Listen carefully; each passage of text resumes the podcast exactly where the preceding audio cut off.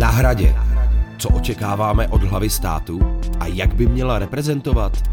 Na Hradě. Série Rádia Wave o mladých lidech v prezidentském křesle. V pátek a v sobotu 13. a 14. ledna proběhne v Česku první kolo prezidentských voleb. Miliony voličů a voliček potřetí v přímé volbě rozhodnou o nové hlavě státu. Jak se favoritům a dalším kandidátům daří v kampani oslovovat nejmladší voličské skupiny? Co může volby rozhodnout a jak by mohl budoucí prezident nebo prezidentka ovlivňovat dění v naší zemi? Evi Lebedové z katedry politologie a evropských studií na Filozofické fakultě Univerzity Palackého v Olomouci jsem se zeptala, co jí zaujalo na kampani. Co vás zaujalo na aktuálně probíhající kampani? Pro mě osobně je zajímavý ten fakt, že se ukazuje, jak velká je role dobré volební kampaně a ještě za té situace, když se kombinuje jakoby se zajímavým kandidátem nebo s kandidátem, který má co říct a má určité vlastnosti, které v té kampani mohou být komunikovány. Protože když se podíváme na tu trojici kandidátů, kteří jsou dneska chápáni jako favorité, tak zatímco Andrej Babiš byl velmi známý, důvěrně známý politik, expremiér, předtím ministr financí, Petr Pavel byl zase znám jako z hlediska své pozice generála a dlouhodobého vlastně funkcionáře v strukturách NATO. A Danuše Nerudová byla známa jako ekonomka a jako rektorka, ale její jako všeobecná známost v oblasti politiky byla nízká i známost z hlediska průzkumu veřejného mínění. A na základě té kampaně, která byla velmi intenzivní a myslím si, že i z hlediska jejího týmu dobře zvládnutá, tak jakoby tuhletu bariéru prorazila. Čili pro mě je to takový jako důkaz, že role kampaní v dnešní době může být velká, ale samozřejmě musí se taky spojit i s těmi dalšími faktory, s nějakou rolí té osobnosti, se zapojením do té kampaně a podobně. A co si myslíte o tom, jak se daří kandidátce a kandidátům oslovovat nejmladší voličské skupiny? Mám na mysli prvovoliče, ale i třeba lidi do 30 let. Asi nestačí být na TikToku nebo v aplikaci BeReal. Jak se jim to daří? Asi to nestačí. Ono tohle to samo o sobě nikdy nestačí. Když bychom se chtěli podívat na příklady z minulosti, tak můžeme si vzpomenout, že podobným způsobem zafungovala prezidentská kampaň Karla Schwarzenberga, že velmi dobře se mu podařilo oslovit mladé voliče a přitom ta jeho kampaň třeba nebyla založená tolik jakoby na sociálních sítích nebo na tom, že on sám by nějak intenzivně byl fanouškem jako sociálních sítí, ale ta jeho osobnost vlastně dokázala voličům, mladým voličům něco sdělit. Ta jeho energie byla taková jako mlatistvá a pak samozřejmě tohle to bylo komunikováno i zajímavou grafikou a vizuální stránkou té kampaně a pak i tím programem. Ale určitě nestačí jenom nějaké jakoby atraktivní využívání sociálních sítí. Je potřeba ty mladé voliče oslovit jakoby i nějakým svým nadšením, entuziasmem a potažmo i tématy, které v té kampani ten kandidát komunikuje.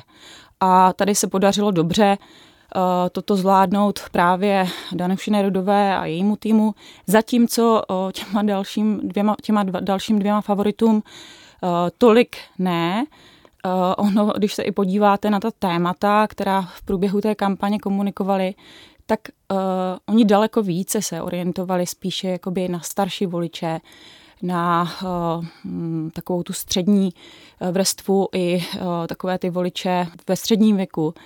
Tolik vlastně se těmi mladými lidmi nezabývali. A je součástí strategie toho cílení na určité voličské skupiny i to, že se vlastně v kampani mluví o věcech, které s politikou vůbec nesouvisí nebo nesouvisí ani s pravomocemi prezidenta. Proč se o takových věcech dozvídáme? Myslím, pečení cukroví, sportování, fotografování v různých jako takových rodinných situacích a podobně? Tohle určitě je součástí jakoby tohoto typu kampaní, protože Ono si musíme uvědomit, že tady se bojuje o hlasy jako voličů celé populace české, nebo té, která chce jít volit. A v zásadě tady máme řadu kandidátů, jejichž politické názory a postoje příliš neznáme, protože nebyli politiky a teďka vlastně kandidují z jakoby nějaké své občanské pozice. A součástí volebního rozhodování je jakoby znalost vlastně nějakých hodnotových postojů těch kandidátů, nebo minimálně chceme mít jako přehled o nějakých postojích těch kandidátů. Takže logicky v průběhu té kampaně nestačí jenom se věnovat opravdu striktně těm pravomocím prezidenta, ale abychom si představili toho kandidáta a nějak mu porozuměli jako osobnosti, tak v té kampani tyhle věci chtě nechtě se nějakou formou objeví. A vlastně i z hlediska politického marketingu strategií dobrých týmů je, aby toho kandidáta přiblížili z hlediska jeho lidské stránky. Protože ten program, jako nějaké věcné představení toho programu, mnohdy tolik nefunguje a fungují nějaké jako emoce, které si s tím kandidátem spojujeme. Jestli si s nimi budujeme nějakou jakoby určitou důvěru, že začínáme důvěřovat jeho názorům. Vy jste mluvila o tom, že ta logika druhého kola je taková, že má přesvědčit ten kandidát absolutní většinu. Dokážete odhadnout, co může rozhodnout tyhle volby, které nás teď čekají? Ono v podstatě teď se hraje o to, kteří dva kandidáti postoupí a ono to může být do určité míry trochu nepřehledné, protože ty vzdálenosti mezi tou trojicí jsou nyní malé, takže mohou postoupit kterýkoliv dva kandidáti z nich a volič v podstatě moc jako neví, jak to dopadne. Zároveň tady máme ještě celou řadu jiných kandidátů, kteří mohou jakoby dost nepředvídatelně měnit to, který kandidát má tu větší šanci. Takže teď se hraje o to, kteří dva postoupí a vůbec to jasné není a mohou rozhodovat dílčí prostě chyby, nějaké maličkosti a většinou se potom v té závěrečné fázi volebních kampaní objevily nějaké nové informace, nějaké negativní útoky, které ještě přispěly k poměrně výrazným posunům nějak těch voličských nálad a to potom nakonec rozhodovalo. Pokud tedy nevyhraje nikdo s nadpoloviční většinou v prvním kole, proběhne druhé kolo a nejpozději 28. ledna budeme znát jméno čtvrtého českého prezidenta nebo prezidentky. Jak si představit to, že hlava státu zemi reprezentuje? Když se podíváme do zahraničí, tak prezident skutečně má možnost potkávat se s dalšími hlavami státu, může si zvát diplomaty, může prostě uskutečňovat celou řadu schůzek, může v podstatě se v jakékoliv oblasti rozhodnout a prosazovat určitá témata, zakládat nebo komunikovat s nějakými organizacemi, spoluzakládat nadace. Má možnost být velmi aktivní a být velmi viditelný a pomáhat té zemi jakoby získávat pozitivní obraz nejen jako uvnitř a vnímat třeba ty pozitivní věci, které se v té společnosti odehrávají, ale také určitě přispívat tomu pozitivnímu obrazu v zahraničí, při setkávání s dalšími státníky, podpoře obchodu, českého obchodu v zahraničí a tak dále. Podle amerického časopisu Time se osobností roku 2022 stal Volodymyr Zelenský, ukrajinský prezident. Přepsal podle vás Zelenský nějakou představu o lídrovi země, když vlastně za své postoje ručí vlastním životem? V té zemi zůstává, i když je okupována. Volodymyr Zelenský tím, že zaujal naprosto jednoznačný a pevný postoj a dokázal vlastně i tu veřejnost jako mobilizovat k tomu stejnému postoji, dokázal vlastně jednoznačně říct, že se musí bránit a že to je vlastně jediná možnost a sám jakoby v té zemi zůstal a podporoval celé to úsilí, celý ten další vývoj, tak tím jednoznačně tu zemi vybudil k tomu, že prostě tomu dokázala věřit a že se vlastně v tom čase, v tom momentu té opravdu krize, kterou si nikdo moc jako neuměl představit, napadení, a počátku té války, tak že se jakoby ta jednota té země nerosypala a že ten hlavní, ten prvotní nápor ustála. Jako další příklad lídryně, která nějakým způsobem stojí za svým národem nebo alespoň nezanedbatelnou částí veřejnosti, mě napadla slovenská prezidentka Zuzana Čaputová. V čem je specifická právě její politika? Ona vlastně jako prezidentská kandidátka uspěla na základě toho, že se dokázala jednoznačně vymezit vůči tomu neblahému vývoji, který tehdy panoval před tou prezidentskou volbou v té slovenské společnosti. A ona dokázala bez jakéhokoliv zaváhání jako se vymezit, říci, že tento vývoj prostě musí jakoby skončit, a vlastně dělala to velmi důvěryhodně a díky tomu v těch volbách pak jednoznačně vyhrála. Ale v zásadě potom jakoby v tomhletom postoji neúhla ani později.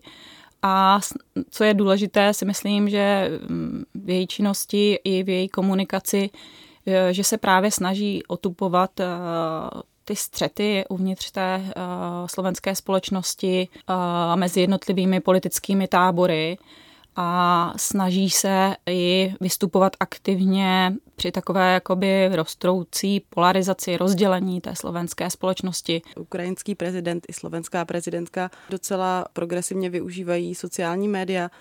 Co myslíte, ten příští český prezident, jak by se mohl prezentovat, jaké kanály k tomu může používat? Myslím si, že je to jakoby cesta, jak zprostředkovávat tu každodenní politickou činnost běžné veřejnosti takovým jakoby pozitivním způsobem.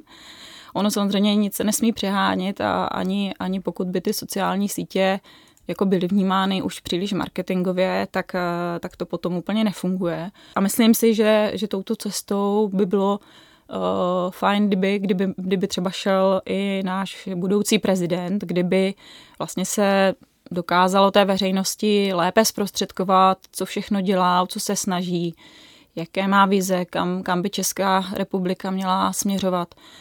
Protože co třeba mě osobně tak trochu chybí i koneckonců v této prezidentské kampani, jsou jako otázky, kam vlastně by Česká republika měla směřovat, do jakých oblastí chce investovat, jakým způsobem, jak chce podporovat vědu a vzdělávání, jak chce podporovat české podnikání. Protože se mi třeba zdá, že za těch jako 30 let jsme samozřejmě ušli velký kus cesty, ale někdy jako Česká republika, ale někdy jakoby chyběla ta diskuze, co má být tou oblastí, v níž chce Česká republika vynikat. Podíváme se třeba na Pobaltí, tak Estonsko si dokázalo vytyčit tu cestu, že chce být jako technologickou velmocí nebo zemí, která se v téhle oblasti rychle vyvíjí a specializuje se na digitalizaci a tak dále. Dneska už vlastně do Estonska jezdí Německo se učit, jak udělat efektivní government, a tady se mi jakoby zdá, že možná Česká republika trochu zaváhala a právě třeba prezident by mohl být tím, kdo dokáže ve spolupráci s dalšími jako sektory a s dalšími vlivnými důležitými skupinami uvnitř společnosti jakoby směřovat tu vizi, směřovat tu koncepci, kam by měla Česká republika jít a čím by mohla vynikat. A co budou podle vás 3 hlavní úkoly pro prezidenta nebo prezidentku, která nastoupí do úřadu v březnu? Od prezidenta očekávám, že určitě bude dodržovat ústavu a bude vlastně naplňovat všechny jakoby své ústavní pravomoci. To je jedna věc. Za druhé, jako byla bych ráda, kdyby budoucí prezident nepřispíval právě k rozpoutávání určitých jakoby animozit vůči různým skupinám, novinářům, nějakým sektorům, aby se nevyjadřoval jako zbytečně negativně o nějakých skupinách společnosti, což se za éry prezidenta Miloše Zemana bohužel dělo. Takže bych byla ráda, aby prezident vlastně svým chováním a svým vystupováním tyto jako negativní jevy v té společnosti neumocňoval. A zároveň bych byla ráda, kdyby opravdu český prezident v budoucnu dokázal i pozitivně propagovat všechny oblasti fungování české společnosti a českého biznesu a tak dál, aby se objevoval na kulturních akcích, aby různé významné výstupy české společnosti prostě dokázal komunikovat v zahraničí, protože máme tady celou řadu velmi, velmi úspěšných odvětví, kterým třeba v zahraničí jako chybí ještě výraznější marketing. A myslím si, že opravdu prezident, když se zaměří na nějaké oblasti a dlouhodobě se jí věnuje, propaguje ji i třeba samozřejmě uvnitř české společnosti, tak může přispívat k tomu jakoby nějakému pozitivnějšímu takovému nadšení uvnitř společnosti a i třeba pozitivnějšímu obrazu v zahraničí. Takže já bych byla ráda, kdyby prezident budoucí byl aktivní a sám dokázal vlastně otevírat nová témata, komunikovat nové věci a přispívat k jakoby nějaké pozitivní náladě české společnosti. Co můžou sami voličky a voliči udělat pro to, aby měli od prezidenta nebo prezidentské očekávání, která mohou být reálně naplněna?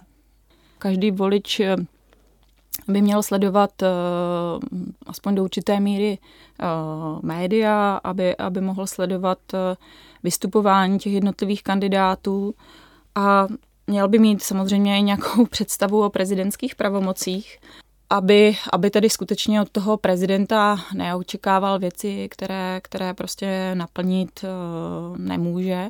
Asi být informovaný a kriticky si vyhodnocovat postoje kandidátů a seznamovat se s nimi. A obecně, jak vlastně vypadá ta mediální komunikace, protože určitě přispívá k tomu, co se vlastně k lidem dostává za informace. Co myslíte, jak to média zvládají nebo novináři? No jak se to vezme? Ono, ten svět není ideální, takže my máme samozřejmě nějaké očekávání od médií, ale ona taky jako fungují, jo, jako vlastně v nějakém vleku toho vývoje té kampaně.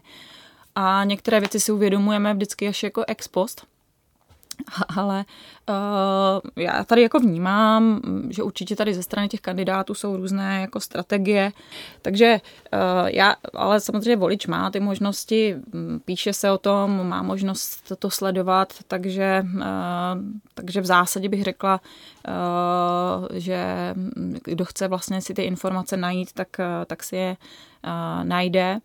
Ale logicky třeba v závěru té kampaně, když už ta kampaně je vyhrocená, tak hodně hrají roli emoce a média jako přispívají často k takovému jako živení těch emocí a bohužel to pak nemusí prostě přispět k tomu, že vlastně my jako voliči dobře vyhodnotíme tu situaci celkově a že se prostě rozhodneme na vlně nějaké jako emoce, která zrovna v těch médiích probíhala nebo probíhá. No ještě do toho může vpadnout nějaká událost nečekaná, že ze zahraničí nebo něco, na co budeme muset každý ten kandidát reagovat jako v tu chvíli, to vlastně nikdo nevíme. Že jo? Tak určitě, to je součást volebních kampaní a to vždycky, když se bavíme se studenty, tak říkám to, co je na volebním marketingu, politickém marketingu, to šíleně složité, že ať můžete mít jakkoliv dobrou kampaň a můžete jakoby ty věci dělat dobře, tak pokud se odehraje nějaká výrazná předvolební událost nebo nějaká událost politická, která nebude pro vás jako vyznívat dobře, tak vám to může úplně zničit jako celou tu práci v té kampani. A ono se konec konců takové události historicky staly, jo, třeba v Španělsku v roce, nevím, jestli bylo rok 2003 nebo 2004, se odehrály teroristické útoky v Madridu na madridské metro a v té době vedl úplně výrazně José María Aznar jako lidovecký, jako vlastně premiér a na základě toho útoku jeho konkurent Zapatero, socialista, řekl, že on pokud bude zvolený, tak okamžitě stáhne vlastně španělské jednotky z Iráku, a protože ono se k tomu tehdy přihlásila Al-Qaida, k tomu útoku na madridské metro, a řekla prostě, že jo, je to důvod, že se zapojí Španělsko prostě do války v Iráku. A na základě toho se úplně změnily preference a Zapatero ty volby vyhrál.